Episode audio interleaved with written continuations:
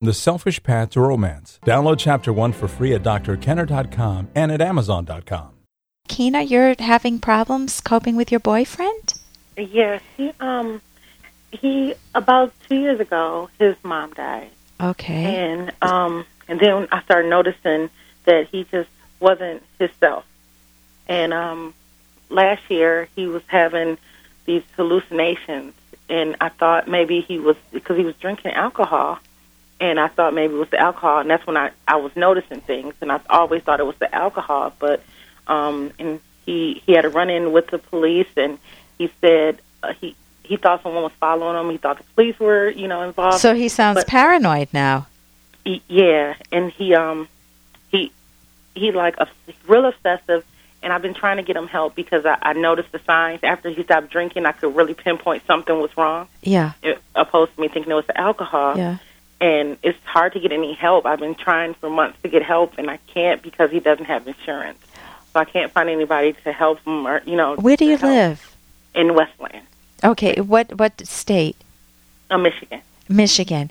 Uh, one of the things I would do is to. There are a few things you can do if you live near a teaching university you can call up the teaching university, and many times they have counseling centers that have sliding scales, meaning you may be paying $10 for a visit.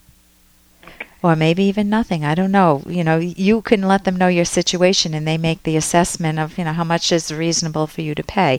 So you're looking for a psychologist who offers a sliding scale or a teaching uh, center where they may you know where you may get some fairly good uh, therapy from somebody with you know who's under supervision and it may not cost that much.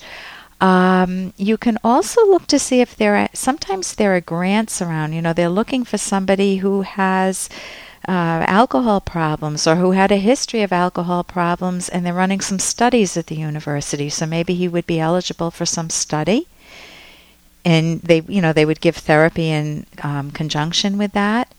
You can look for groups. There's group therapy. Meaning it may not cost as much. You can call the michigan psychological association.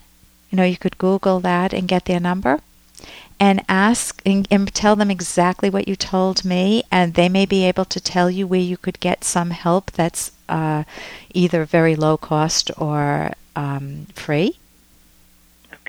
And but l- let me just ask a few questions because it sounds like there are multiple problems. You're you've been with him for two years. Um, uh, maybe about three. About three years, and it sound first it, what it sounded like it was complicated grief. It was like he just wasn't himself after his mother died. But you know what? It it kind of you know, and I, I was thinking that's what it was, but it, as I look back, it was kind of signs before that. But I okay. just associated it with alcohol because I only saw it when he was drinking. That's the only time I saw it. Okay, and it was it was it limited to alcohol, or was he using some street drugs too? Was he messing around a little bit? Um, marijuana here and there. Okay, because that can do depending on what type of drugs he was using, that can mess with his brain a bit. And when you say a run in with the police, what happened? Hey, I got to interrupt this because we've got to pay some bills. 30 seconds, that's it. A very quick ad, and then Ellen will be back. Romance. Ugh, I wish guys knew more about what we want from a relationship. Boy, I wish I knew more about what I want. Where's that ad I saw? Ah, here it is The Selfish Path to Romance, a serious romance guidebook. Download chapter one for free at selfishromance.com and buy it at amazon.com. Hmm, the selfish path to romance.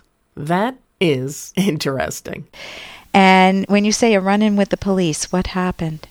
Well, one day he was just um he was just really not himself and he was thinking we were driving, he's thinking somebody's following us, turn down here, somebody's following us, I can't go home, they probably know where we live at and and he just kind of jumped out the car, and and I went home. Like we have two, you know, two kids. I, I went Yeah. home, and he. um And next thing I know, he was um arrested. And what the police said was he um they arrested him because he they couldn't control him, and he kicked out the window of the police car. He thought huh. someone's following him. He thought the police were involved.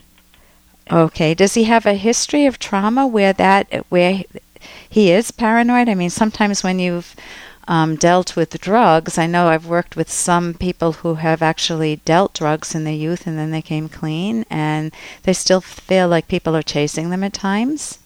Yeah, see, that's the only time he I saw that. Okay. That's the one time I saw that, um, and and I needed to get, you know, I needed to figure out what was going on with him. So he's totally not, you know, using marijuana and not drinking right now, but Okay. The episodes are, are happening now. I can see clearly that it's not the alcohol. Yeah, and the other thing is, you said he's obsessive. Is he engaging in some, what type of obsessive compulsive? Like, um, it's like anything he focused on, he's obsessive with it. Like, um, I know it's going to sound crazy, but he saw uh, a yellow tint in his eyes, and he's thinking he probably has liver liver damage, and he's like constantly getting up, looking in the mirror, constantly getting up, looking in the mirror. Like he focuses on things and like he he hear a song on the radio and and assume that he wrote the song and it's okay so he's it sounds like he's definitely um, losing connection with reality in which case you do want to get him the help asap whether there and again you can see in michigan if you're near some schools are you near any teaching universities? Um um not too far away. We're about a maybe about a 40 minute drive from um from university. Okay, I would ask there. I would ask the state association. The main thing I have is not him. Guess who I'm concerned about?